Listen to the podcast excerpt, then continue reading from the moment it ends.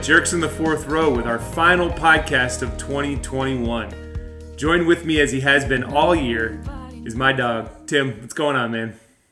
Hey yo, ho ho oh, oh excuse me. I guess I was still focused on our uh, Christmas podcast there, or Christmas special. Yeah, coming off our our first live edition of the podcast. Hope everyone liked that. Uh, Doug, today we're not talking about Christmas though. We were talking about 2021 and the visual media that we consumed and what our favorite and maybe our least favorite stuff was for for 2021. Yeah, we're gonna get into our top fives and uh, possibly the best, and, and then at the end the uh, the worst of as well.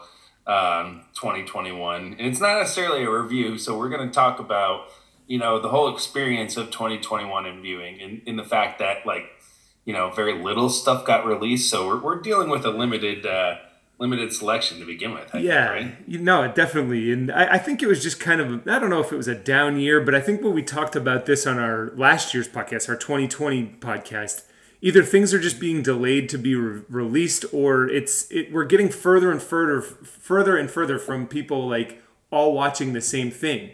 Like you almost have to, there's almost like these niche watches now where it's it's not like a big movie comes out and you won't have as many eyeballs on it as as we would maybe even 10 5 maybe even 5 years ago so i think people Absolutely. are just watching what they want to watch rather than what well, I don't know Hollywood's touched, telling us to watch. You've touched upon, you know, how Netflix has a crazy number of stuff like Alone, and then now there's a huge. What we saw in 2021 as well is there's a influx of uh, streaming services. So now there's like Peacock and there's HBO Max. Like there's there's all these different ones. So not only is there a ton of content on each one of them, but now we have like a ton of them. So like that in itself, like the whole TV viewing experience has changed that way. I think, in especially in 2021. I think in 2020 with COVID, don't, don't you think there's probably like double the platforms there were there were maybe 2018? Oh, I would say it's probably five times as many. I, I would think it would double just over the year. I mean, I think Peacock released this year. Apple TV like started to get stuff. Uh, I know Disney Plus. I think was that was towards the end of last year. But it's just yeah. yeah. it's just like if you don't have some of these things, they have exclusive content that you can't even watch. So like Hulu, Hulu. If you don't have Hulu, you couldn't have watched.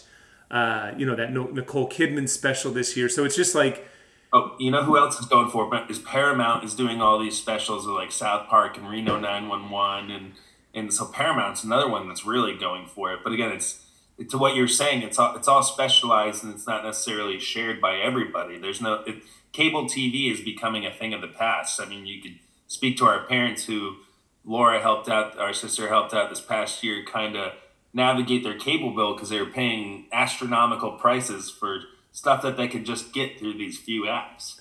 Right. So with all these pay for apps, like you could be missing out on some of the best stuff if you don't want to pay, you know, 12 bucks a month just to watch one show. So anyways, I think I think you and I both subscribe to different apps and, and whatever. I think you have Hulu Live, I have YouTube TV. So I think that there's probably not going to be a ton of overlap on our top 5 shows yeah, I mean, Dog and I are always telling each other to watch these things, and you know, it's it's hard to like either start up a show or start a movie. I always tell you, yeah, yeah, yeah, I'll get to it, I'll get to it, and usually you're right, but it usually takes me a while to either find the platform or or just watch it or actually sit down well, and invest. Sometimes you got to be in the mood as well. Like I definitely, everyone knows I lead with my gut, both physically and when I'm watching uh, when I'm watching stuff. I mean, I I definitely like I, I'll have someone tell me how good something is, but like right now, we're currently just to give you a, an idea. Spider Man's in the movie theater, and everyone's talking about how good it is. And and I feel like I, I'm the type of person to watch it in a little little while when the hype has gone down, and then I'll decide. Anyways, um, but we, we we're in terms of like shared stuff that we we still have these primary platforms like Netflix and some of the ones we're still sharing some stuff, um, and I think that's what we're gonna kind of get into today in terms of like what our favorites from that shared stuff was. Okay. Or do you have? Do you think you have, do you have any deep cuts or? I've got some deep cuts, but let's save the deep cuts for side B or the end. Much right, like why don't you go? Why don't you go? We're gonna go. Uh, Phil and I have top five lists, so we're gonna go five to one. Mine, mine isn't necessarily in that order, but uh, Dog, what's your number five favorite thing of 2021. Okay. So I think on a couple of podcasts ago, we were joking that I invited you to the movies. You didn't go. And guess what? You missed my fifth favorite, my fifth favorite movie or show from the year. I'm gonna go with the James Bond No Time to Die. Uh, a James Bond. If if something comes out James Bond, it's probably gonna just be a staple on my top five list. This one I would rank of the Daniel Craig uh, James Bonds. It's probably the third of the five that I like, uh, but certainly enough to get to to my top five. I don't want any spoilers here because I know you haven't seen it and I know you will. Uh, but I thought it was like the opening action scene was so good. Uh, the it was a little long. It was like two hours and forty minutes, which is long for a Bond. I usually like them right around two fifteen, but the story was wicked good he kind of ties everything together. A lot of the old characters come back. A lot of the old Spectre stuff comes back, um, and kind of tied it into his his fifth and final uh, James Bond. Uh, I mean, that's a bit of a theme from 2021 is bringing things back. Like, well, James Bond's forever. James Bond has been pretty consistent from like the 60s. This isn't like a retread. I'm just, I'm just saying. All, all I'm saying is it's it's been a year of recycling material and just kind of like that that we've talked about it more than a few times. But I'm glad you liked it. I'm, I'm you know, we're him, Phil, and Dad and I are going to see the Matrix this week or next right. week. You know, retread um, in in what, IMAX. Is that called? I think it's actually called Matrix: The Retread, right? Or no, it's Matrix Resurrections. That's what it's called. Yeah, right. No, I'm and I'm wicked excited. So that'll be a fun experience. I mean, I hadn't seen too much. I, I in the theaters this this year. Um, again, that's a new thing that again that's happening this year is both when a, a, film gets released, it's being released not only in theaters but on these streaming platforms too. So we have these new options um, just to give ourselves a little bit of a, a bookmark or a time marker here. Like this, this became a new thing as of this year with COVID and with um, you know again the, the, the streaming networks like the theater experience, as we've discussed in a prior podcast, is becoming uh, a little bit. Well, it's it's arguable. Yeah. It's arguable, clearly. Well, there's three platforms in particular that I think do this the most. I think HBO Max will release something at the same time that the theaters are out. Netflix will buy it out and just not be able to. You, you won't even be able to see it in theaters. So, like this new Leo movie that's coming out. By the way, and, and then there's Disney Plus as well, which will release stuff that comes out of the movies. But towards the end, we're doing a review of the year, and Doug, this this week alone, there's three things that are coming out that you and I might might have made this top five list that are going to be technically time stamped in 2021. That new Leo movie uh, on Netflix, which I have not seen, as you mentioned before, The Matrix. Um, yeah, these are. All, I, I we were discussing beforehand that I I honestly think like we we've discussed and also in prior podcasts how there's like a, a rush to get it in at the end of the year for the the Oscars and all that stuff. But I, I seriously think if something gets released in December of 2021, it should be considered 2022 because the the aftermath of the film happens in the in in that time there, and the relevance of it is 2022, not necessarily just because it gets released in 2021. So I, I don't know, like if you on your list have something from again this time last year, I, I'd allow it. Okay, yeah, so that's what we'll do. So we'll put if if this Leo movie is really good, or if we really like The Matrix, then we'll you'll see us in another year. Or maybe I think we might have a Jerkies show coming up that we can kind of touch on on this stuff. But yeah, at the beginning of the year last year, I saw Nomadland and with um, oh, what's her name, Frances McDermott. And like you know stuff like that that might if i had have watched it later in the year might have made my list. But i don't know. It was kind of a weak oscars this year. Remember did you watch the oscars that it was it was kind of like in they, they just did a, like a really shows. I, I, can care i can care less that's right wow. we've, we've talked about that well i hope you're i hope you're gonna put on your best for the jerkies this year when we do it so, oh well our award show is different i'm not watching that you know i'm i'm participating that's a different that's a different thing so I'm, to get back to get back to where we're talking about, I'm glad you like the bond. I'm sure I'm going to see it when it comes out on a streaming service. You know, in the matter of what a month or something like that. Oh, you can already you can already rent it. I think. Exactly. Exactly. So boom, I'll I'll, uh, I'll check it on that and let you know. All right. So what was your what my, was your number five? Or my what? number five actually is probably going to surprise you. Like, first off, um, I think that you know, this was a tough year for sure. Like, and well, I, I think we're the, before I get into my picks, let's let's cover something here, Doug. Okay. So I think we're, a lot of my friends or you know people who are movie buffs, you know, they're like, oh, you have a movie podcast, you should be like, you figured you'd be watching this, this, this, this, this. I don't think that you and I are like movie fanatics. No. Like we enjoy movies. Like in in you know, there's a lot of stuff that didn't resonate with my with my gut this year, and you know, I, I'm not gonna just go out of my way to watch everything that comes out. So I will say, you know, before I get into my picks, that I I'm sure I missed some of the stuff that you know was people's favorites, like the Queen's Gambit. I didn't watch that. Was that this Um, year? I think so. I Oh. think so. Okay. And there's there's, there's like a couple of things that I that I just didn't necessarily watch. Uh, but it, again, nothing took me. But so these are the things that that I was uh, surprised and I had some experiences with. So getting into it, just that's my my uh, uh, disclaimer before I get into my list. Okay. So we're 11 minutes in and we still haven't heard your first pick. So let's let's get that let's get that out. People are dying to hear, dog. Dying. No, well, no, nothing too. I mean, exciting. But Suicide Squad two. That was number 5? It surprised me. So it made my list because I went into it expecting to absolutely hate it. It was more about the experience rather than the actual movie itself. Okay. Um, so I went into like I was like, okay, this is gonna be a huge piece of shit, and and I was proven a little bit wrong. Like I really kind of enjoyed it and had some laughs. There was some good action to it. Like it didn't take itself all that seriously. I feel like the first one, which I hated, um, was like it was trying to be so much. And this one, I think, just tech took itself less seriously. It kills off a bunch of people in the opening scene. Like I, I, I just gotta. I like something that you know um, surprises me. So I, I, I'm not gonna say it's like one of the best movies. Like uh, you know, I don't know if it'll get remembered over time, but it was an experience that I had that it surprised me.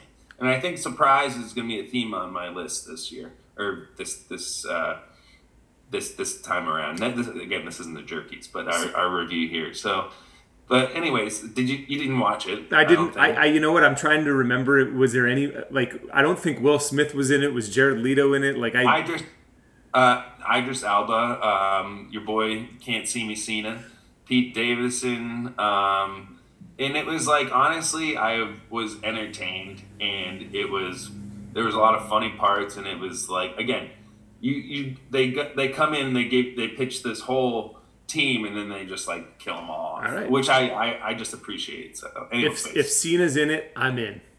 he surprised me. He was funny. He was pretty funny, and he was like, it was like you know, he was a little vulgar, which you know, you usually see him in like the, you know, the more uh, family friendly roles, or just a little bit more accessible roles. But anyways, this was just it's again, it surprised me. It was a decent action film. It had some laughs, and I went in expecting to hate it. So that's why it's my number five. Um, and that's probably you know I, I'm really another thing is I'm way off of the uh, I'm down uh, uh, in, in terms of down I mean I'm negative on the uh, soul superhero fad right now so that's another thing that I had going against it Welcome to the club. Though I gotta, I gotta say, I am looking forward to the next year's Batman with um, uh, Robert Pattinson. and- Batman yeah Batman and the Cat I love Robert Pattinson He- I, he I just found. I just found out Colin Farrell's playing um, the Penguin in that movie, so I'm, I'm kind of looking forward to that one. oh word Yeah. nice I like Colin Farrell All right, all right my- moving on what's your number four there dog My number four is first time we had been back to the movies. Crystal and I really get into the uh, scary movies during the season, and you know we kind of saw this one played. Uh, it was with Keri Russell. The, the movie's called Antlers. yeah um, I knew you were gonna bring that up. Yep. So again, I think a lot like you were saying. I wasn't expecting that much. I was expecting to be scared. It looked good and good enough for us to you know go to the movies and, and check it out. But I don't think I was expected to be spooked that bad. And it was just really a really well done movie too. At the same time, like it was. I I always I got a soft spot for Keri Russell. Jesse Plemons is in it too. He's the guy who plays uh, Todd in, in Breaking Bad. He's uh, I think he's in Friday Night Lights too. He's- You know who I'm talking actually- about. Oh yeah, yeah. He's uh he looks like the they call him in Hollywood like what Fat Brad Pitt or something. Fat or Fat like, Damon, Fat Damon, like Matt Damon. Fat Damon, right? Yeah. No, right, Fat Damon, not Matt, da- not Brad Pitt, but Fat Damon. He looks exactly like Matt Damon in certain lights, uh, but certain angles. Yeah. You know, like. But anyways, he's a, he's a great actor. That He is. a ton. Like pretty much everything he touches is like really good. He is. He's a sneaky. I've got. I'm buying stock in him. I'm thinking he's going to be the next uh, Philip Seymour Hoffman type of actor, especially when he That's gets a older. great call. That's a great call. But anyways, he definitely was Fat Damon in this one. He put on a few extra pounds for the role of this cop that was in it. And it just it like a lot of this stuff now we've talked about like scary movies being too much too much like The Ring and too much like you know the blue ghost scary creature. This was not. It definitely had a little bit of uh, special uh, special effects in it, but the special effects weren't why it was scary. It was just like a classic, you know, this creature that no one knew what it was, and it would creep up on people. It was contained, and then it got loose. I, I don't want to ruin the whole the whole thing in case anyone else sees it, but it was definitely my favorite scary movie of the year, and, and my fourth favorite thing that I saw all year.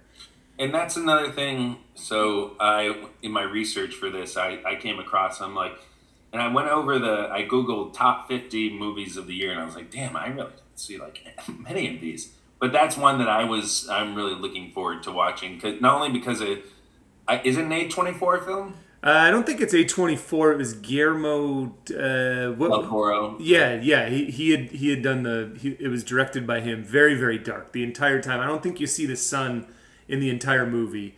Um, yeah, it was it was it was just awesome. It was really good. To the, like we were, there were screams in the theater. I think I can't confirm or deny that Crystal was one of those screams. Uh, and then we after the movie, I think you had a show later in the later on that night. So we came, we left the movie theater, and we had to go That's get a right, we had to go get a drink just to kind of to kind of cut the edge after after that movie. It was just it was terrifying. It was great. There was someone behind us in the movie theater too. There was a girl who I think screamed so loud that she actually fell out of her seat. So anytime a movie can do something like that, it was just a good movie. It was my best movie going experience of the year. So I think that that's feeding into my number four. But let's get into your number four. What do you got? Yeah, it's all, it's all about the experience. Um, so I'm gonna do. This is one of my deep cuts, I think, for this list. Um, so I love sketch comedy, um, and the the name of the show for my number four is I think you should leave with Tim Robinson. And I don't. I, you may recognize this guy. He's in Detroiters. He's been he's been in a bunch of different comedies, but he's got this. Um, sketch comedy show out right now, and the second season came out this year. Um, and he knows how to pull weight. Like he has got a ton of like you know famous people who come on, but the the type of comedy is very. It's like between Tim and Eric and. Uh, like Tim and Eric, and oh, he's got his own brand, but very Midwestern though. He plays up the whole Detroit thing, and like he's got, he's just got his things. Like he loves hot dogs. It's fu- so. Anyways, I I, I want to see a return to sketch sketch comedy. I, I love the quick idea and then move on from it. Um, and it, you had also mentioned, I can't remember who you were speaking of. I think it was last podcast or two podcasts ago about um, including diversity in a way that didn't feel forced. Like he does this, like he's he Yeah. does this in a really great way on this sketch comedy show. We were talking about Master of None when we were talking about that. Right, right. Is it what what platform is this on? This is on Netflix, and again, it's uh, it's the season two. I think there's probably like six episodes, and again, it's just quick sketches, and then they move on. They're really, it's kind of offbeat humor, um, but some of them are are accessible. Some of them are a little bit more zany. Um, but I definitely, so this brings me just to a question that I wanted to throw at you. Um, also, Throw it. So, what do you think? Toss it over. So, oh, you know, what, you know, you know. Oh, wait, I'll, I'll come back when I when we do our Razzies. Ah, Doc. I, okay, I'll Killing come back me. to it though. All right, I I'll, promise. I will be ready then too.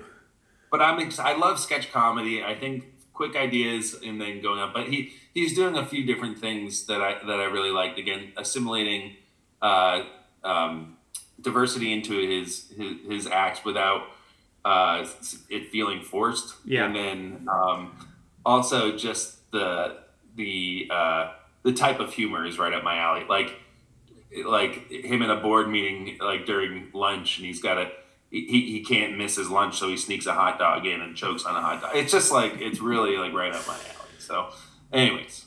We have. It's funny you said that Tim Robbins is a guy that you like hot dogs. We we actually I don't know if this we have a friend in town who is named Tim. I don't think he listens to the podcast, but he it's just he has a weird obsession with pod or with hot dogs as well.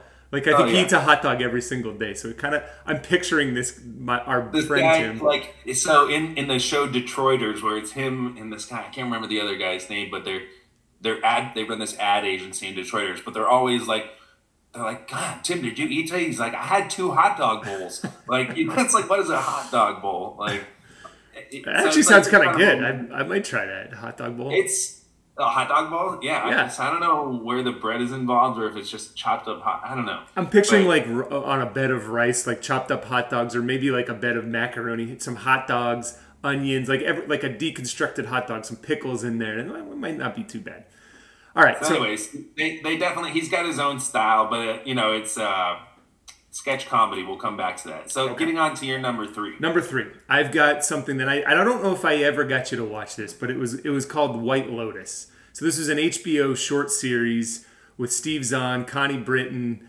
Um, a bunch of other different actors and actresses. It was, it was a pretty decent cast, and uh, created by Mike White. I think it was like six or seven episodes. It was one of those ones that just released every Sunday, and it was something that Crystal and I just we watched. We kind of got it took us a little bit to get into it. Like it took us like three or four episodes to really kind of figure out what it was. It, it presents itself as like a murder mystery at the beginning, and then like you're six episodes in with one or two to go, and there there hasn't been any hint towards any type of violence or whatever it's just a bunch of really dumb, funny, it, I don't think it was supposed to be a comedy, but it was just a bunch of really dumb rich people that are in on this resort in Maui, uh, having a, a, a, vacation, and there's a lot of drama that goes kind of along with that. Um, I don't know. It just it just was weird. The the it's I think the main character is the concierge or like the hotel manager, and he's kind of like this eccentric guy who's dealing with a bunch of things and he so just like Clue, almost like Clue. Yes, a little bit. Yes, it's kind of like a modern Clue, but you don't you you realize it's a you think it's a murder mystery, but then it kind of just gets into everyone's personal life and how even though they're on this like extravagant vacation, they're they're they're still all their problems are still very present and mm. I don't know they they kind of do it in a funny way too, but so did so, you say that they they they're releasing it sequentially, but week to week too? So we watched the first like three episodes. We binged them. We kind of binged them, and then we were hooked after like the first three episodes. Still didn't really know what the what the show was all about, but it was just so like visually stunning. Like because it was it was filmed in Hawaii, and we had been to you know a few beaches around there. It, it just looked recognizable to us. That and Steve Zahn and Connie Britton are like, at least I love Steve Zahn. I know Crystal. We, we were just in. Stifler's mom was like uh, an old rich uh, lady that was there, and it, it was so just. Was it was it released week to week though? yeah, it, it was. It was. So after we watched the first three, I think the last like four or five episodes we had to wait for. Um, and it was just kind of fun following along with like other podcasts that I listened to too that were kind of like analyzing what would happen and uh, so I think that's something. I think that's something that we are that is getting phased out a little bit that I really kind of miss. Um, so me, Maddie, and Jake used to get together for Game of Thrones, you know, and waiting for it and getting excited for it, getting excited for it. And I don't know if there's anything. We're kind of doing that with the show called The Witcher right now, where we're taking it, you know, we're watching it um, installment by installment, but you know, um, I kind of like that that public like that shared experience of like, oh, what's going to happen next week on you know this.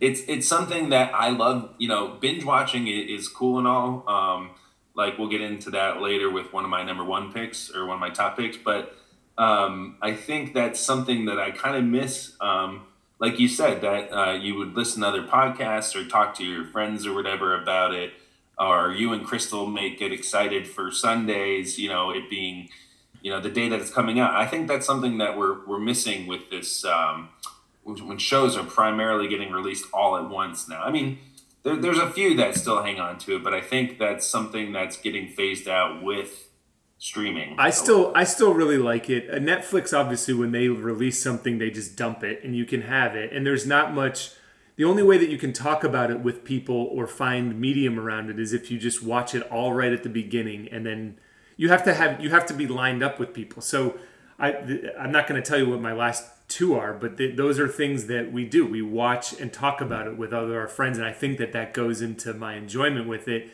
I mean, this is not on my list, but Crystal and I, I think I've mentioned on this podcast before, we watch a lot of, we watch the Bachelorettes and the Bachelors, and they're just completely scripted, and I'm just pissed off. It's just producer stuff. It makes me more angry than anything, but it's something that we wa- that comes out every Monday or Tuesday, and we know is going to be there, and like there's an anticipation for it.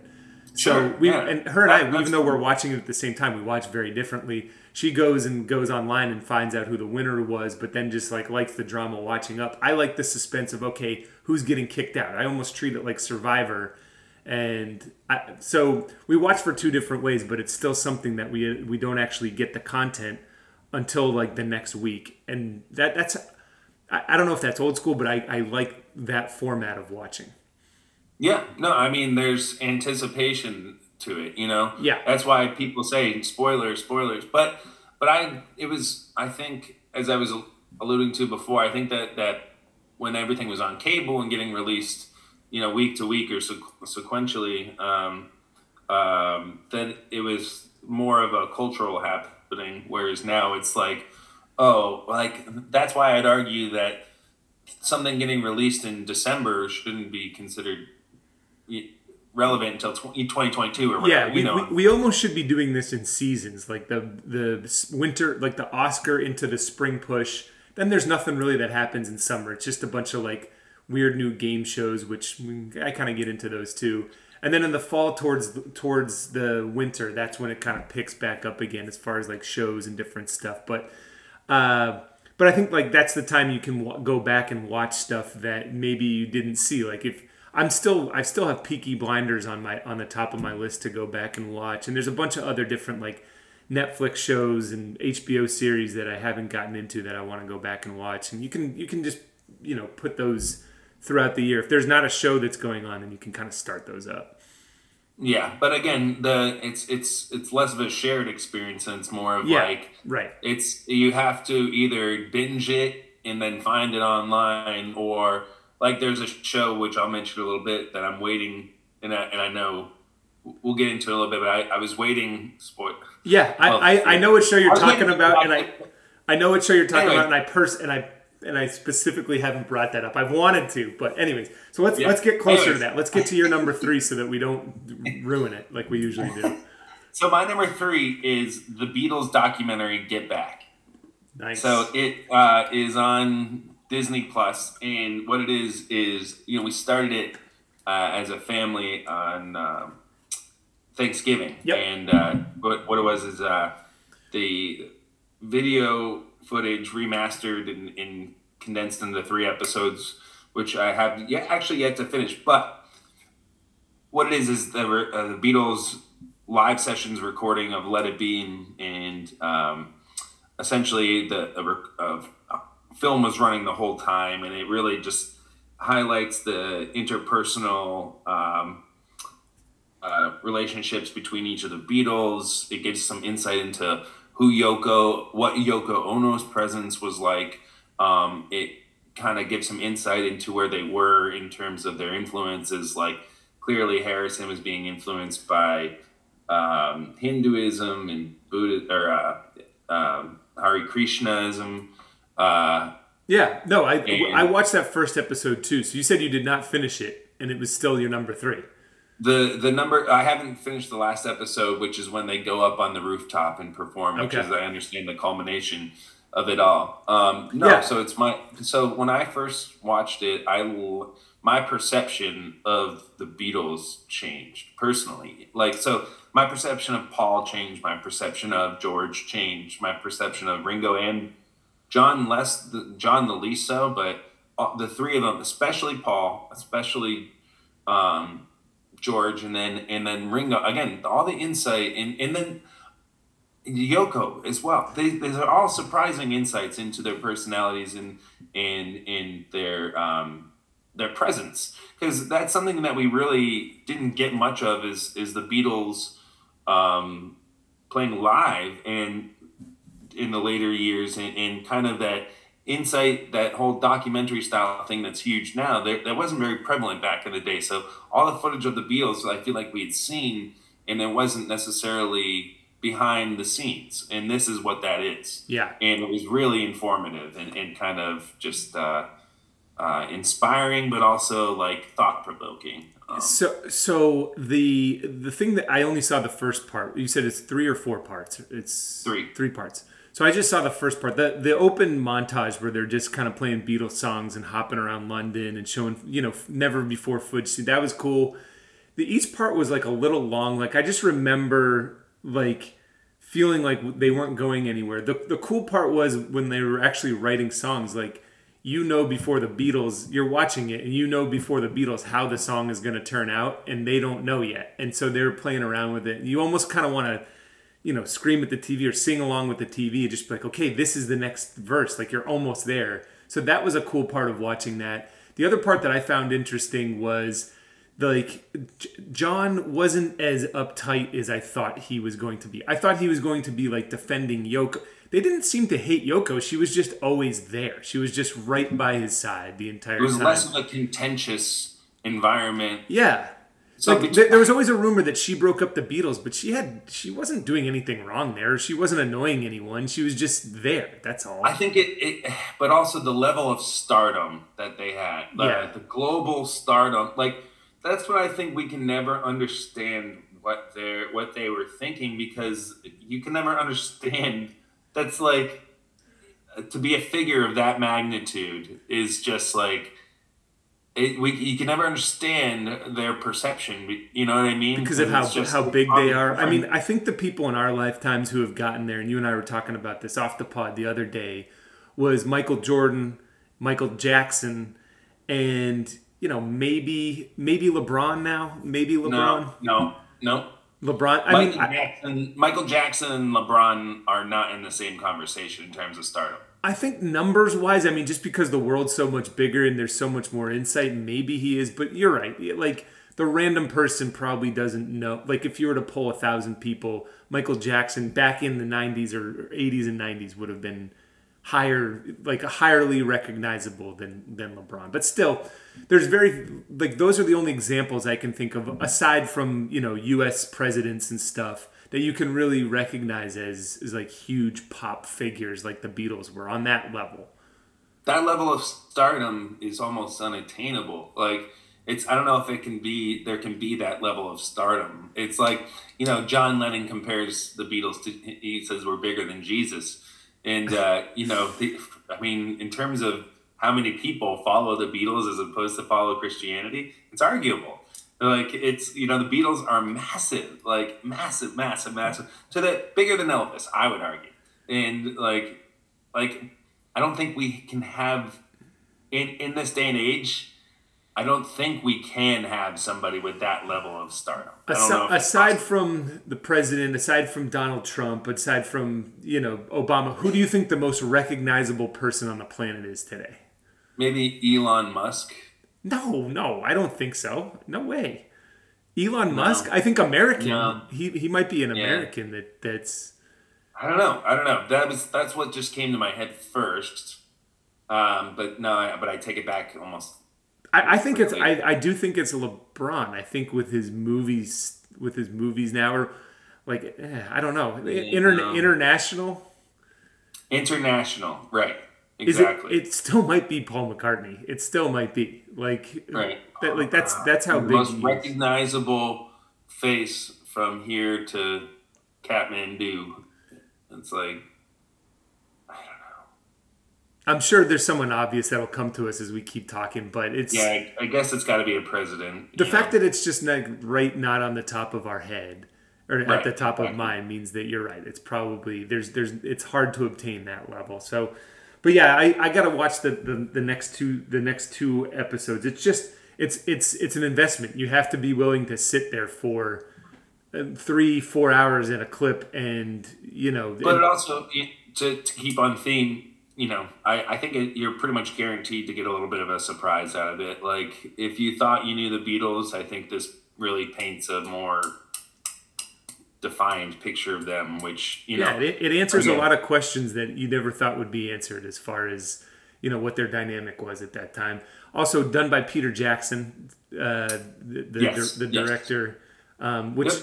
I thought would show through a little bit more in the first part, but no, he, he had never done anything like that, so it wasn't. You know, it's hard to compare Lord of the Rings with that. So Right. But it's almost like they put his name on it just because they entrusted someone. No, he was involved. He was involved in all of you know in chopping all that stuff and dir- actually directing that. I mean, even though he wasn't Right. obviously there in the in the flesh, he well, put they, that all they together. entrusted they entrusted someone they could anyways yeah I, I i know what you're saying so all right moving on so definitely check that one out no matter what if you're into history check that one out because it really does kind of paint a new picture of the i don't know if yoko do you think yoko will still be known as yoko after this yeah, I think so. Yeah, it's it's yeah just exactly it's- that's it's just hard, been- that's a hard one to shake 50 years of people that being ingrained in people. But I I myself after watching that question if she really if the rumor that she broke up the Beatles or whatever is well, really true. well also you know they had a relationship until the day he died too, which there's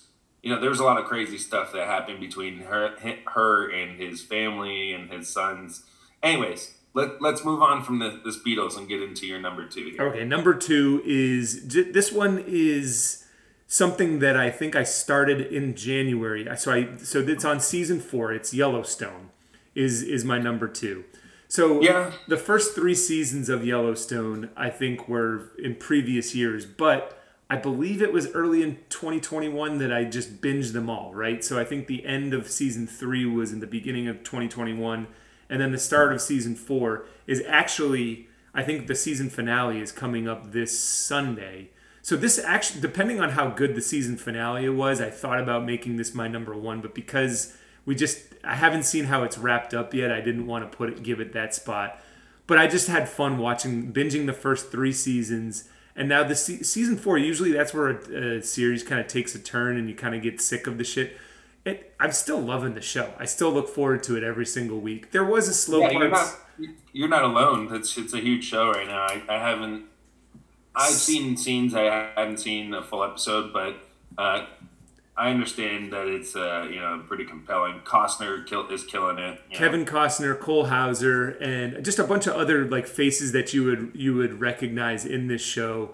Um, it kind of reminds me a little bit of like oh, I don't even know how to. It's like almost like a Sons of. I don't know if you watch Sons of Anarchy. That was that was a good. It reminded but- me of o- the Ozarks. Ozarks. yeah, like that's a good one too. It's it's it reminds me of that, but it's just it's filmed in Montana, so it's just like it, it, it's it's everything you like about watching like a, a National Geographic documentary. Yet there's like huge like you know small family you know mixed with large corporation drama and war that's going on in this you know seemingly quiet area of the country. So and and Costner talks like Batman the entire time. Like after the shows, I'm always I'm always talking like this, darling. He like- reminded me of Harrison Ford. I thought that was him, like him, like Harrison Ford kind of does that now. Where he's talking like this. Yeah. Uh, it's just the cowboy culture too. It's just kind of a, an insight into you know rodeos and it, it's it. I don't know if it's mindless, but it's it's fun. It's just it's visually stimulating to watch.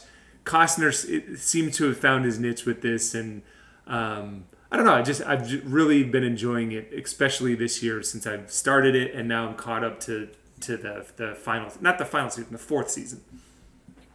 Yeah, that's gonna be one of those ones where if if it ends really well and it ends great and everyone's talking about it, then I'll give it a try. But I feel like I'm pretty behind in the game to catch up. I mean, not that I'm not going to, but I just it, it doesn't. I'm not like oh I gotta sit down and watch this immediately. Like It, it was it was something that it was fun. like that. as leading up to the first episode, Crystal and I were on in Cabo, a honeymoon slash birthday, you know, trip that we were talking about earlier. And every every night they were playing a recap of season three, and then it just reminded me how much I liked it. And then it just kind of moved into this season. And again, we get we have to wait every single week for an episode, so I'm catching up on different theories and talking to our friends who are also watching it about it.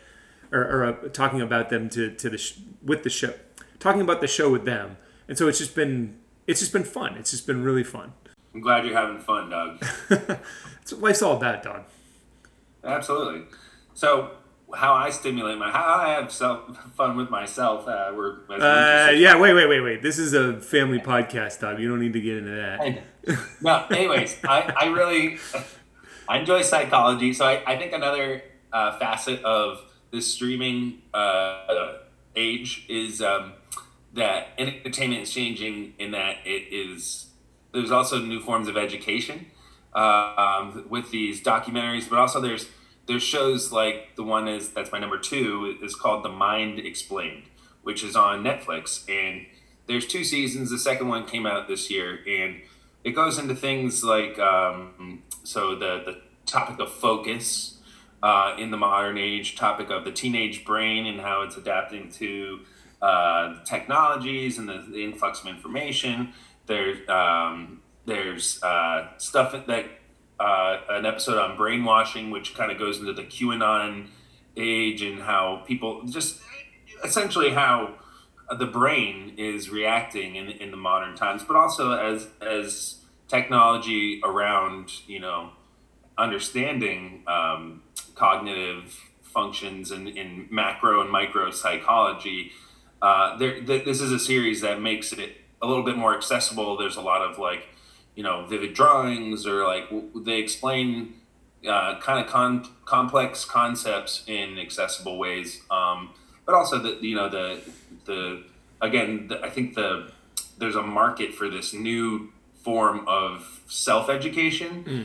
Um, where you know this where am i supposed to find education about uh, psychology you know you know before but you know maybe 10 years ago where would you find information about stuff like this? Yeah, you'd have to get a textbook or you'd have to go to you take a course or something like that, right? So, mm-hmm. but this yeah. is also so like this is brought to you as a form of entertainment. So I think we've talked about this on other podcasts. Like, like is this actual science or is this just someone's theory or like is there a celebrity narrative narrator for this? Like, are you fe- are you feeling like you're entertained, or do you feeling like okay, like I'm in class again, learning about stuff, but it's just something that interests me now? It's in between. So so I think this I think there's really something to. I, am fascinated with learning styles uh, as an audible learner.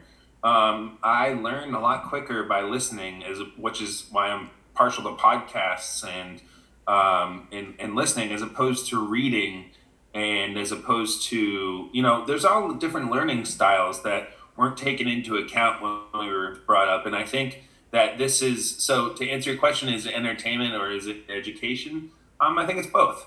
Um, and i think it's yeah there there it being on such a huge platform and the it being a culmination of professionals i think it, it's pretty reliable um, as well as the information that backs it up. They, they provide the scientific information, but it's not necessarily the nitty gritty where that's going to lose you. But again, going back to learning styles, I think there's a lot of efficacy or um, effectiveness, or is it efficacy works? No, it's effectiveness um, in um, using pictures and, and drawings and stuff. A lot of a lot of um, autistic folks respond much more uh, will pay attention when a, a, picture is being drawn or something is visualized as or audibleized so, as opposed so to this this thing the reason why you like this is because you like the way it made you think it made you think in a different way or it made you understand you felt like you were learning something like what was the main yeah, feeling was, that you got from this that made you like it so much and i haven't stimulating seen it. it was it's stimulating um what's the main i said oh interesting i say uh, huh like so it's stuff that I can. What? Ah, ah. yes, yes. My on. That's my chance. My honest. Interesting. It's. It, I don't know. It's um. The the world is changing, and I think any insight into how we are changing at the individual level, I think, is fascinating. So education yeah I, I, think that that's a good answer. I think i understand what you mean by that. So I, I, mean i didn't even know this was out there. So hopefully people who are listening to this are like uh, half the reason why we're doing this is so we're giving people recommendations based off of like our styles of what they would like. Like you said last year with your uh, my octopus my octopus what was it called? My octopus teacher. My octopus teacher yeah. Right. So I, I i don't think i would have ever even known that was out there and we watched it and it was great. It was i loved it. Yeah. So. That being said i am very well aware and acknowledge that the people who are making it own the narrative yeah so well, that's why i asked have, is it is it more scholastic or is it more entertainment and if you were to say entertainment i said be careful because not all, not all that stuff, as we talked about on past podcasts, are just because there's there's no one self checking themselves. I mean, there's no one checking themselves other than themselves, so they can say and do whatever they want with.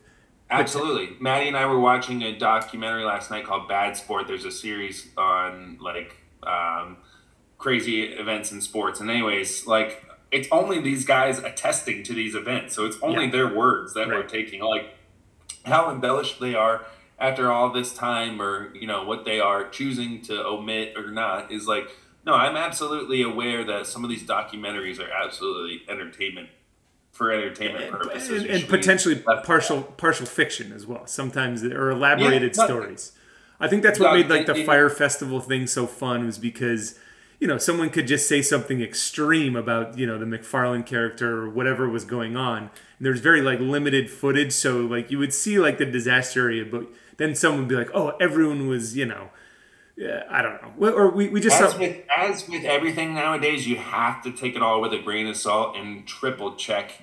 If you're gonna if you're gonna state something, and we learn it on this podcast all the time. I'll say something wrong, and then I'll listen to it later and check it. It's like you know, you can't like this is not a, a, a, news podcast. This is entertainment. This is me running my mouth. You know what I mean? Yeah, no, and I'm just saying with there's so much stuff out there, it's hard to know what's what's true and what's not. And yes, we never we almost on every single podcast say something that's completely. We can false. barely get names right, so please don't right. take our word as fact. but check out this mind explained. I think it's pretty it's pretty uh, thought provoking, but also is presented in a way that is is yeah, it's entertaining. So um, number okay, I will I will definitely check it out. This sounds like right. the My Octopus teacher that you recommended from last year. So, so and that's why I, a lot of people have challenged me on this on My Octopus teacher, and that the guy was was putting anthropomorphizing the octopus. Too he much. was. He oh he was. He definitely was. But it was still interesting. Like I, I don't think that I. Necessarily learned too much about octopus from that, but I was definitely entertained. Visually, it was great. Like the idea. I, like I don't think that the guy was out there every single day. Like I don't. Like right. he says he was there, but it was still entertaining for me. Um, so number one for me. You ready for you ready for my number one? Go on, get it. What is it? All right. So I'm not sure if you even saw this. Uh, I think I recommended this to you, but another HBO series starring Kate Winslet, Mare of Easttown by far this is this is number one by far. Again granted whatever happens on yellowstone it might be able to overtake it but right now as a complete piece of work mare of easttown awesome awesome awesome series. Not too much dialogue. So that's the one thing i've heard about it. It's just very it's dialogue heavy. Yeah no what mare of easttown it's it's like yeah. character development heavy.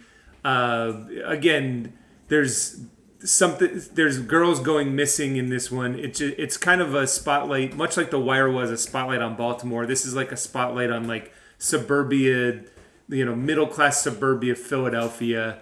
Uh, kate winslet just did a did a role that she usually she's like kind of like an elegant you know think of her roles in like titanic or any type of rom-com that she's been in or something like that. This one she's kind of like a gritty cop that you know doesn't necessarily play by the rules. I know I'm spouting all these cliches, but it, she really was, and she had a great Philadelphian ac- Philly accent. Um, a lot of like characters that you've kind of seen the, their face and name, and you kind of know who they are, but really have some of their best performances in this. And just like I said, the character development, the actual finale of it, everything. It was just. It, anyone who hasn't seen it, you you included, if you haven't, it was by is far my one, number one. Is it just one season, one and done? Yeah, so it was a short series. It was one of those short series that we're seeing a lot with like the Reese Witherspoons, Nicole Kidman. They're doing these short series that are limited to eight episodes. They film it almost like it's a mo- almost like it's an eight hour long movie or a nine hour long movie. Um, but definitely a lot of twists in there, a lot of things that you didn't see coming, uh, but all things that kind of make sense once you get to that final episode. So not only was it very well done, the storyline was, uh, I would say, ninety five percent satisfying too. It could have ended. I'm not. I don't want to again spoil it for you. It could have ended maybe a scene or two before it actually did. But what you know, the ending that actually did happen was was good and wrapped everything up. Yeah. No, I mean, I, I haven't heard anything necessarily straightforward bad, but I did hear her Philly accent was a little strong or whatever. What? But it's it, you know, she's British, right? So it's you It's much so much like you and I critique. Yeah, she's British, so the fact that she could even do one, that's, yeah, that's a long change. That's a big, you know, that's a big change up there. but she, No, but, I, I'm. but yeah, I- I much like you and I can like critique Boston accents or like New England accents. You know, they. I, I don't know. I don't know if I could necessarily critique a Philly accent, so maybe that's why I liked it as much, or as much as I did. But yeah, that, I would definitely, by far, my number one. Well, that's another thing. These, you know, these limited series, which is also my number one, is is I, I believe a limited series, um, Let's- it's uh, Let's get into it. Go for it. What's your number one? so.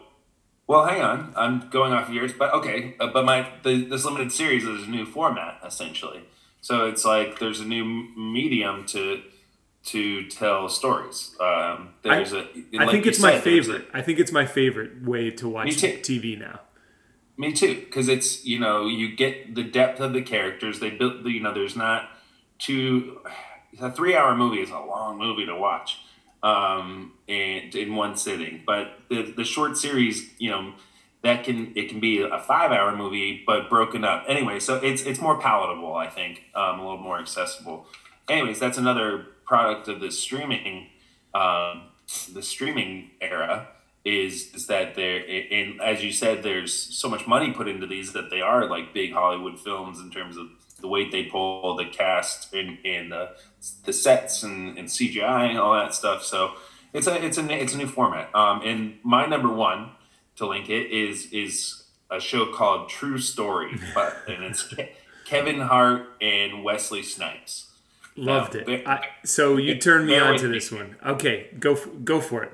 Why did you like it so No, much? no. I, so so glad that you watched it. Phil and I actually haven't talked about it yet. I'm so because I'm waiting for Laura to, to watch it too. I'm so anxious to talk about it because it was surprising. Wouldn't you say? Weren't you surprised by it? I was surprised how much I liked it. Yes. Well, I was really looking forward. I watched because of Wesley Snipes because I, I'm just a huge, you know, as we've said on this podcast before, and like what he did with um, White Man Can't Jump and you know the Blade series and and, and U.S. Marshals, whatever. I, I just felt like I hadn't seen Wesley Snipes in 20 years, and it was such a good role for him.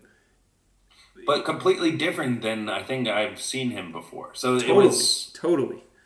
He looked He good, was- dude. his- for him being, he's got to be pushing what sixty, if, not in his mid in his mid fifties. Yeah, and he looks really good. Like He looks really good. He he he he brings out his acting chops, um, and it's just a different role for him. But it's he still uses his physical ability. Like he still moves like Wesley Snipes a little bit. You know what I mean? He moves around really very deliberately. Um, but uh, it's not an action. It's not an action role for him necessarily. Although, so getting to the show, it's surprising because firstly, starring Kevin Hart, the comedian, it's not a comedy. No. So it's it is a what would you uh, uh, uh it's a drama. yeah, no, it's it's a it's like a crime. It's it's a crime. It's a crime show. It's a fictional crime show. But I don't want to give away too much because I, I because every so much happens in each episodes and it's real fast. Yes. So something will be happening and then boom boom boom boom like a lot happens real quick. Um, I think like Kevin Mayor of Hart- East, I think like Mayor of Easttown, there's a lot of things that you don't see coming, and when you when you do, you're like, oh shit. There's there's in particular in the first episode, and I won't say what it was. There was an oh shit moment where I'm like, okay, this is not a comedy. This is definitely something to do with a crime uh, or a crime cover up. That that's not giving anything away. So Uh, no, but so the although it, but it's also a u- really unique format. So it's loosely based off of his life in that it's he's a, a massive uh, stand-up comic on the same level of so it's it's almost like an alternate reality for Kevin. Yeah, yeah, that that's that's a good way of putting it. Yeah. But it, in in this, he uses this as a way to show what's happening in his life that's not funny. Like, so there's a, a line that he says towards the end of it that's not to ruin anything. He says, "No matter what's happening in my life, I still have to go out there and put on a show. Mm-hmm. Like, it doesn't matter what's happening in my life. I still need to go out there and be funny." Which is like basically so what's happening in his life. All this this there's a lot of again excitement that happens that um, you know he's got to go do stand-ups and be funny and be a, a, public figure at this while all this stuff is happening in his personal life and i think you know that's where wesley his brother comes in wesley snipes um, and uh, who plays his brother um, and uh, it's uh, it it was again Kevin is acting is is awesome too. Yeah, yeah. so I, I, generally don't like stuff that he puts out and like his comedy specials. Yeah, I get I get why people like it. I, it's just not particularly my you know my style.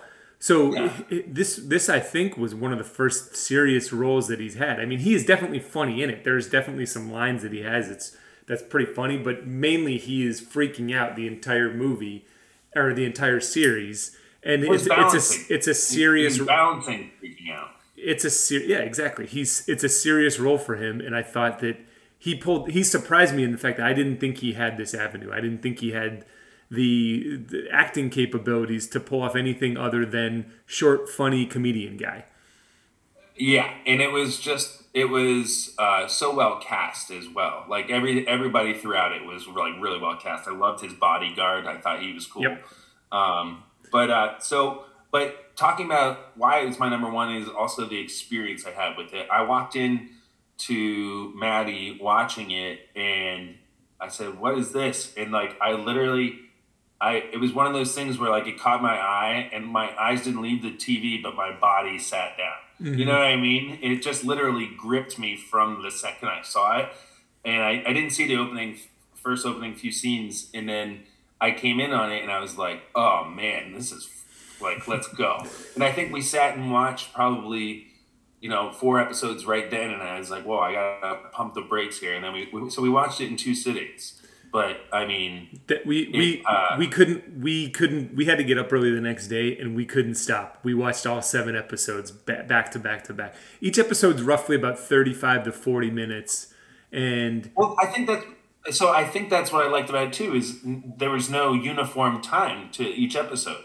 Right. No, it didn't fit. Like they didn't. A lot of these things they build them for commercials, and so they're all you know in the, about the same time frame. These depending. These were like chapters. Sometimes in a book, a chapter will be twenty pages. Sometimes it's five. You know, and then that's kind of what this. Yeah. That's kind of what this show did. Uh, but ev- depending on whatever the the last chapter or show was, we just we couldn't not finish it. We just wanted to but see. But don't you happened. think it was?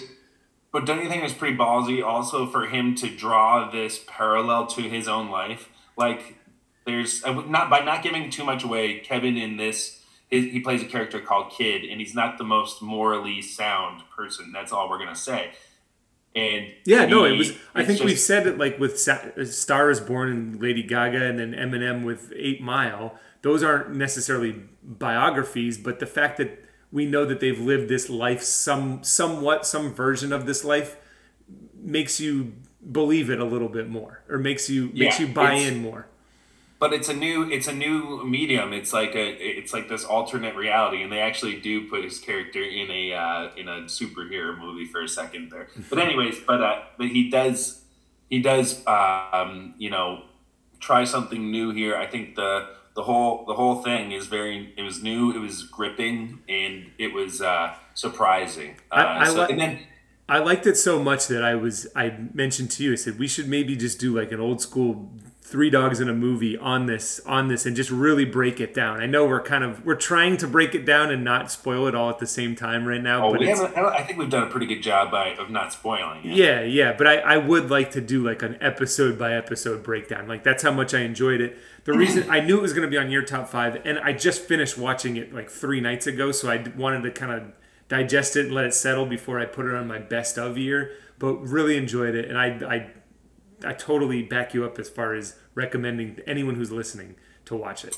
Yeah, no, it was it was it was fun and it was exciting. It was surprising, um, but but definitely sits on the top of my list. Which um, you know was that I think. And Phil and I discussed this. We were certainly influenced by the stuff we've seen more recently, but this year in particular, mm-hmm. there wasn't a ton in my research that happened at the beginning of the year. So I think we're pretty safe on this list. Um, but getting to some of the funner stuff here, we we are also coming with uh, two more things: a Razzie, which is the worst of of the yep. year, yep. and then we're also gonna probably end up just talking with uh, you know we love doing this podcast, and we're gonna tell you what our favorite episode of ours was. Okay, before I get into my Razzie, let's just go again five to one. What your favorite content was? I'll go, I'll go. Mine was James Bond: No Time to Die is my five. Four was Antlers. Three was White Lotus. Two was Yellowstone, and one was of Easttown. What was yours? Five to one. Suicide Squad two. Number four was I Think You Should Leave with Tim Robinson. Three was Beatles documentary Get Back. Two is The Mind Explained on Netflix. And number one was True Story with Kevin Hart, also on Netflix. All right, I've got some homework to do for in 2022 to watch some of this stuff. So hopefully, yeah. hopefully everyone who's listening will check out some of those as well if they haven't already. Um, speaking of a top five list, and we were talking about our. Fa- do you want to do a favorite podcast, or do you want to do uh, the Razzie first? Let, us do the Razzie first. So, because there was a lot of, I saw a lot of junk this year, um, and I think what you, I'm going into mine apparently already. Do it. yeah, do it. I, have talked about Venom two and how much I oh, thought that was man. garbage. but to be honest, I think my my and this is tough to say my um, least favorite thing of the year is the new always sunny in philadelphia. Oh no. Oh no. That's so uh, so a lot of your favorites versus non-favorites I, it sounds like you're putting up a hype level or like your your expectations is more of what you are rooting. Uh, so maybe okay. So this isn't the worst thing I saw this year because it's not. It was just the most disappointing. This is the most. It's the most. Okay. Yeah, I was so just because the worst thing that I saw this year was, you know, Venom Two might be. It's up there. It's it's really bad. Um, but but no, the, you haven't been to a Sunny, movie since, right? Venom Two has like killed your your faith in the movies. Uh, you still haven't recovered from this. This has been months now, dog. No, hey, but I know, but I'm still I'm going to see the Matrix with you in the movie theaters. But no, it's it hasn't killed my. It just was a it was a fun experience actually with boys, but uh, it just was a bad movie. But the reason I bring up the the Sunny one is because yeah, it's disappointing, but they've also put out a podcast this year that's one of my absolute favorites. Mm. So they. And this is what I wanted to bring up in terms of okay. So when, remember, I said before I love sketch comedy, and I have this idea that I want to run past you. So with Sunny, I brought this up to Maddie yesterday. So I'm loving their podcast, which they go episode by episode, but it's just them kind of more organically as opposed to trying to tell a story or whatever. Yeah. Um, and what I, I pitched this to Maddie last night. I, I love sketch comedy. Um, what if the Sunny crew, instead of like for their final three seasons, instead of continuing on with the Sunny, like what if they completely switched up the show and just did a sketch comedy show? You know what I mean? Like, like just what I feel like a show's never done that. Like they clearly have the momentum. We like what who they are, but what they're doing is oversaturated. Like the characters of Mac, Dennis, D, Charlie are just like, like I, I want something new, but I still love them. I, I haven't seen this season, but they did. I think this was like four or five seasons ago. Like one of their lead-off episodes was called "Recycled Trash," and they kind of made fun of themselves recycling the same jokes and same plots and all this stuff. And it really, ever since then, they've they've just done sequels to like Charlie McDaniel, like you, you know, like the, the what was it called? Charlie, Char- McDen- Charlie McDennis. Charlie McDennis. Like they've just no, they, have done sequels to their greatest hits, and that's when you know that like the creativity's running low. So Maddie and I were saying, you know, the essence is kind of gone a little bit, but again, to balance it out, because the because I and again it was so disappointing, but their podcast. Uh, if you haven't checked out the Always Sunny Philadelphia podcast, it's wicked funny. Like they again, it's they it's them just kind of more natural and their own characters, which definitely come through in their characters on the show. Um, but I'm, I'm enjoying listening to them just banter. Um, and, and I think again, why I suggest. So, what would you think about if they were to do like a something completely outside? So, like a sketch comedy show with the Sunny crew. Only yeah. Sunny in Philadelphia does sketch comedy. You know, it would be so different. And I think it's just a way that they could still be funny, but outside of oversaturating the idea. No, that's that's a good point. Like no show. I'm trying to think of a show that switched it up like that, where they just because they do episodes like that, like uh, the you know when the gang cracks the Liberty Bell, or they do concept episodes where they do you know all a continuous shot or the janitor mops twice was like a get old 20s gangster. Right but no one's ever done like a full season like that yeah I, I know what you're saying i know what you're saying. It's still all centers around the bar and like i get you. Uh, no i think that that would be bold but i think it would be it would definitely be if they did it it would be polarizing if they did it. People would either love yeah. it so like there's but like we said like there's the solid... Simpsons people who still watch the Simpsons. There's enough people out there who just want the same stuff or they don't even care. They they those three have such a solid fan base that they can basically do what they want right now and it it's too bad that no one has the wherewithal to be like, "Hey, saturation is happening here and but but my point is what they're doing on their podcast is hilarious. So it's not like they are not funny it's just like how how long can a character be funny? You know, yeah. like it, it, a shtick runs out, and you know, and this this happened in The Office too. It, when they run out of ideas, they just start going into the characters and start developing their background, which I don't really give a shit about. Like I, the essence is gone. Yeah, so, and the, it's more just building off of who they are the the the momentum of the show. Really. The way the way you describe it, I would love to for someone to take a risk. A risk. There's just like so much. I'm sure at this point there's so much money at stake.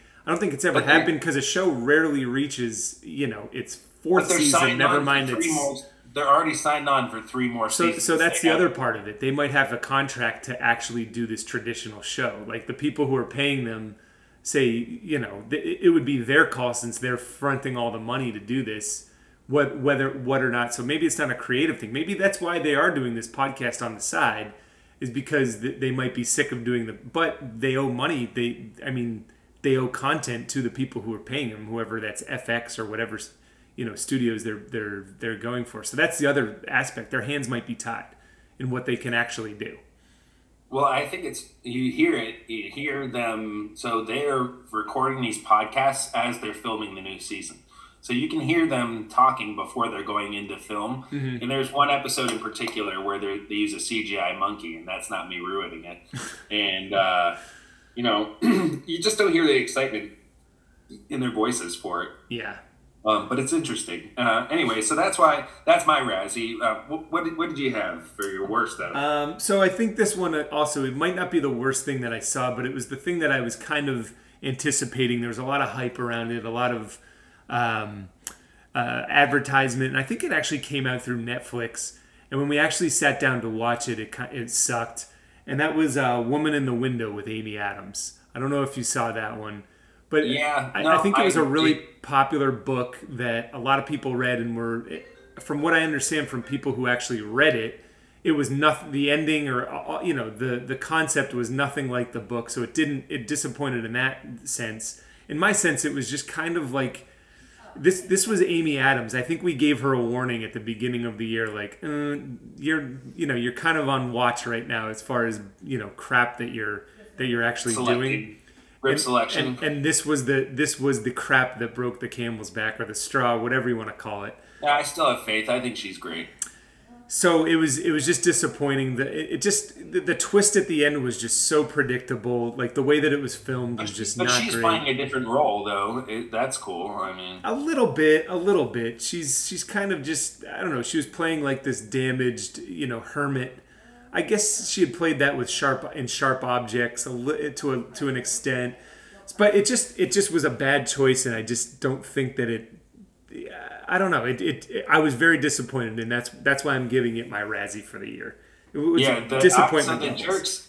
our Razzies are the disappointments. I think like I, and those are the most like I I can let a shitty movie be a shitty movie, but when I look forward to something, and that's when it's the worst, is when I look forward to it and then I'm let down.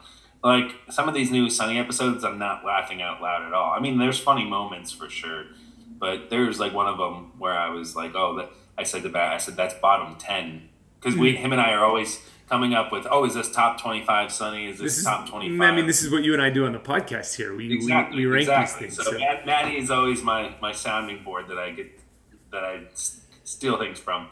So speaking of uh, going back to and recycling our trash, uh, we we each picked a, a pod of the year or one of our favorites.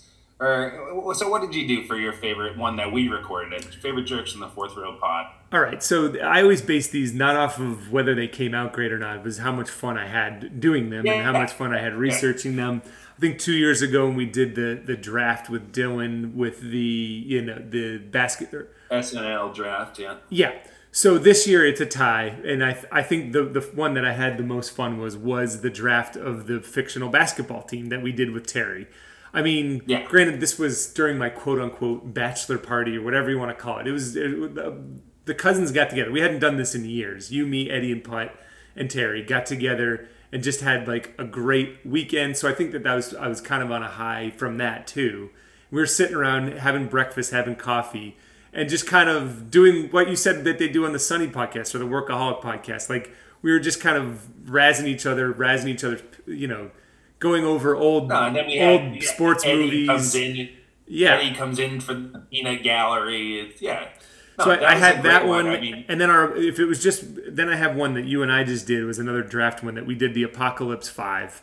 That was that was probably one and one A as my my favorite podcast that we did for the year. Now whether or not like those Mm-hmm. got the top listens or people enjoyed those, that's that's aside. These were the ones that I think that was the most fun for the year for me. Yeah, no, I loved. I really enjoyed recording that. I always enjoy when we have special guests and you know, and, and involve the the someone else's point of view. We were live and in person too, so that adds a, that adds a component to it too. So we were, we were talking about it for the rest of the day and talking a little bit about it leading up to it, and you know I, I can't remember who you picked.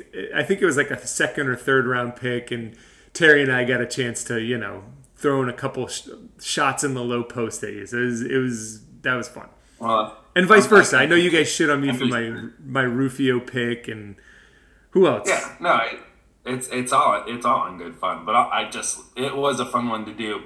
For me personally, I think so. I I'm really enjoying our either or fun uh, formats. So I uh, there was a couple that we did like was it Rocky or Rambo, Braver, Braveheart or Patriot. So we did we did that one, and then we did uh, Who's Funnier like uh, Austin Powers or Yeah, uh, I think.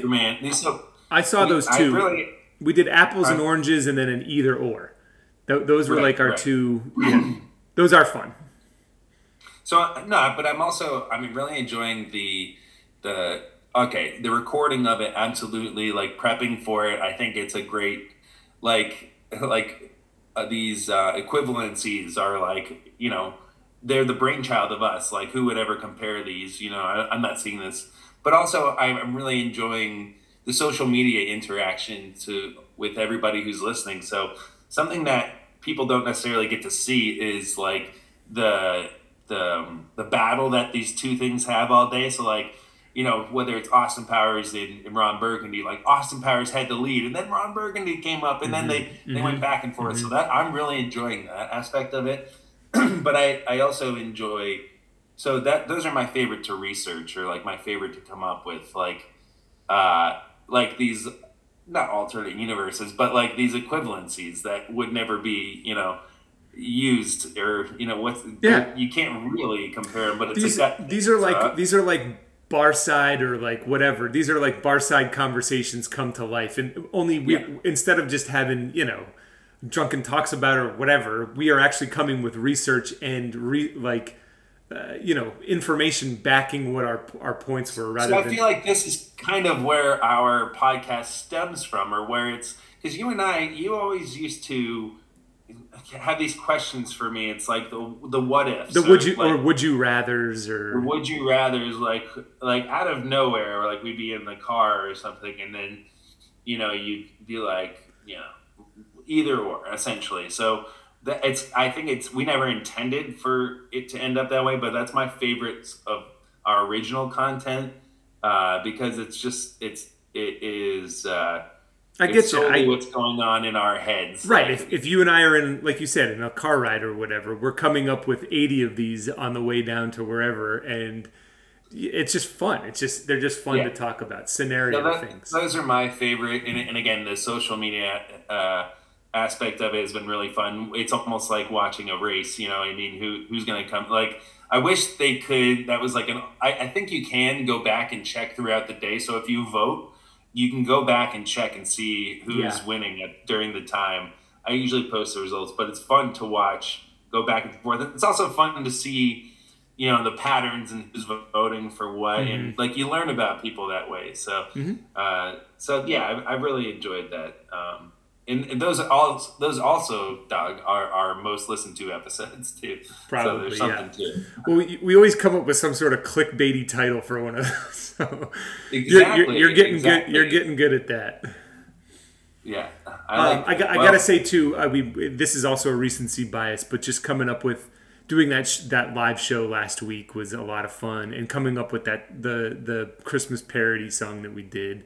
I mean, I think we're still kind of riding that, so I don't. Again, I wanted to just make sure that like.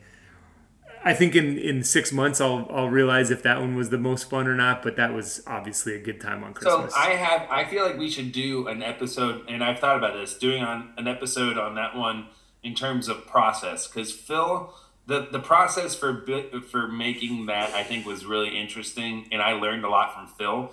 I'm normally the creative influence a lot of it and had last say, but Phil really took the reins and it and it put me in a new position that I that I had to learn to. I knew what he he was doing was better than what I was doing, and that was very uncomfortable. the reins. But no, it- no. But so we'll, we'll we'll do a we'll do a, uh, an episode on on process. Uh, So this would be like the jerks get back or whatever. This we'll just leave the GoPro going all day and find someone to chop up like our process as far as like what we do. Because a lot of times it's just like you text me and you're just you're like, hey, this is a good idea, and I either go yes or maybe can we tweak it or vice versa. I'll I'll come to you with an idea and you're the one who kind of constructs like what it's actually going to be, and then we go before we start we go say our episode in one sentence, then we press record. But other times, like with the Christmas one, there there was a full day's work that we put into coming up with that song and uh, yeah. I think so. My in my artistic process individually is different than the group. I think there's there's something here, dog. So I don't, I don't want to go fully into that because we're probably reaching our end here. But I I definitely that was a wicked fun one to put together. It was Yeah. also you know it was just a great way to check in with all of you guys over the holidays and to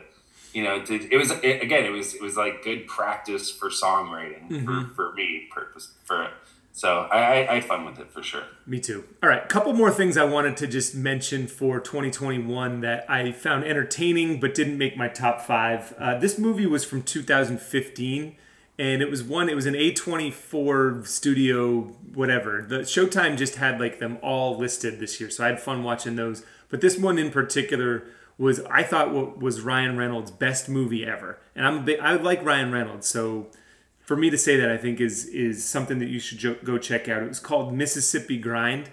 Um, it was with him and Ben Mendelsohn. He's the guy from um, Yeah, I know. you know who Ben He's Mendelsohn is. You, Yeah, you, he's defi- great. you definitely recognize him. It's about this guy Ben, Ben Mendelsohn. Mendelsohn is in Place Beyond the Pines. He's in Rogue One. He's in Ready Player One. He's in the new. He's in a Gorillaz album. He's the narrator. God, man, he's all over. He's got a list. Very, over the place. an underrated actor, and I think that this movie just kind of went under the radar. I don't know when it was released or if it was in theaters or whatever, but it's about this. Ben Mendelsohn is this gambler who has all of the bad addictive gambling addictive qualities, and and Ryan Reynolds almost kind of plays like his. I, I don't want to I don't want to get into spoil it too much, but he's almost kind of like his mentor or his like weird angel that comes out of nowhere. He meets him at a poker table, and then they kind of had this adventure as they kind of do a road trip down to Louisiana. Uh, wasn't expecting it to be so good, and came out thinking like that might have been Ryan Reynolds' sneaky best performance ever. Uh, again, from 2015, but the first time I saw it, so it's new to me. Another thing I saw on a plane. You're you're gonna roll your eyes, but I loved it. Was Fast and Furious Nine. Cena Yeah, you told me that.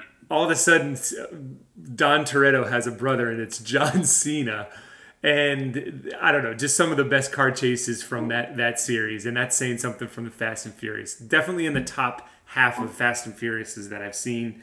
Um, so maybe that's like four, maybe fourth best ever.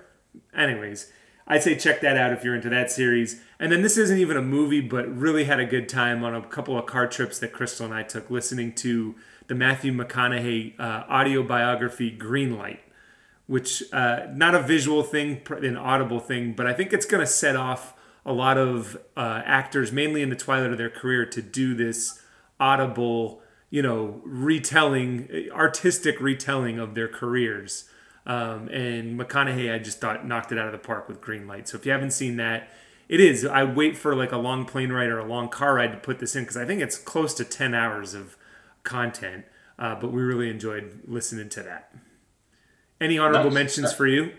So actually, instead of an honorable mention, I'm gonna actually uh, use this time to retroactively remove my number five, Suicide Squad two. Whoa. Okay. Okay. So so this is this is a late game switch switch out right here. This is a switch out. Let's get rid of Suicide Squad two because although I did enjoy it and it was you know it surprised me, I I definitely in thinking about it we were earlier talking about how people on the spectrum respond to picture drawing and stuff. And, and, and then my brain cued me and said, wait a minute, that's from a show that you watched this year that you absolutely love. And the show is called Love on the Spectrum. Oh yeah. Um, okay. Yeah. Yeah. No. This definitely we need definitely need to talk about this. This was like all right. So I can speak for my sister Laura. That is one of our absolute favorite shows, and you love you liked it. Too. I lo- I loved it both seasons. Yeah, they came out with a new season this year. Right. So this year was the second season, um, and uh, if you've seen the first season, Michael is back. Uh, Chloe is back. So there's there's some of the ones that they uh, some of the the one that's some of the people that they have they have followed since the first season. Um, and anyways, what what the show is is is people on the spectrum who are looking to date, and it's essentially kind of a reality show where they follow these folks and they get to know their their their families and, and kind of the intricacies of their place on the spectrum and how they navigate dating. And it's it's honestly it's it's really interesting in the first place because the spectrum is so broad. Um, but also uh, it's it's really heartfelt and, and just kind of a warm show. Um, you know, there, I don't feel like there's any exploitation going on or anything like that. Um, no, not at all. It's no. just it's it's a very you know uh, it's a very it makes me feel good. It's a feel good show. It mostly takes place in Australia, um, but it is you know uh, it's so. It's so earnest, um, like the earnest, earnest, that's earnest. That's exactly that's the word, that I'm looking for. Like it's, it's it's genuine. These these these people want nothing more than to connect with someone and they will do they will dedicate their lives to finding the right one so when it when it works out it does it feels great when it doesn't, which I would say, what would you say, seven out of ten times it probably does not work out. And that's yeah, yeah I would say. and you feel that heartbreak with them, but they're they're still encouraged that someday you know they're gonna find.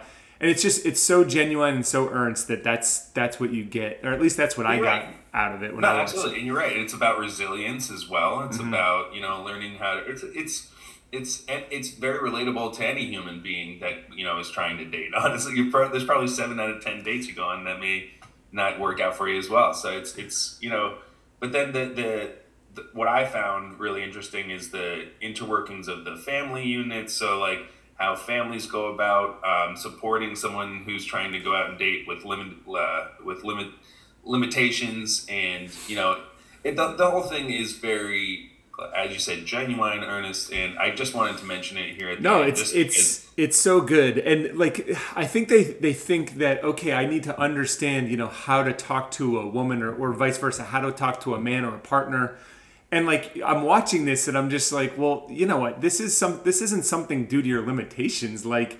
I could probably any one of us could probably use a coach as far as you know when we're dating what to say. Like no one knows what to say when they're dating, but they think that the way that their mind works, you're almost seeing is just like, okay, like I need a structure here to, in order to have conversation. When really that that happens to anyone. Like anyone gets nervous right. on dates, or but anyone.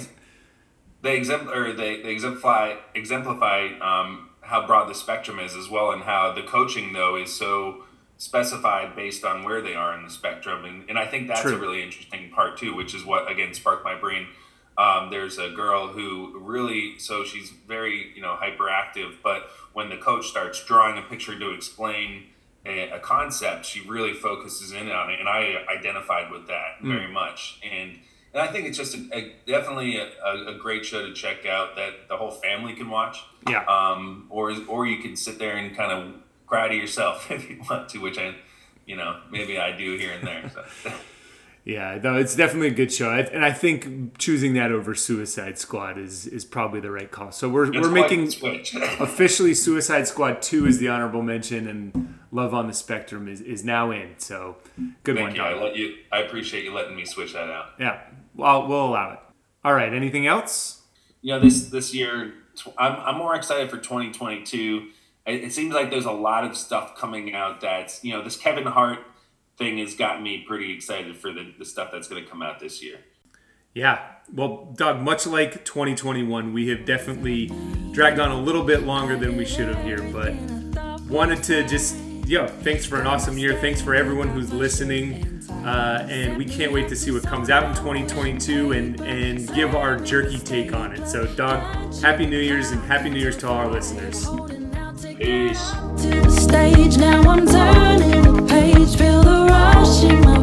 Stepping into the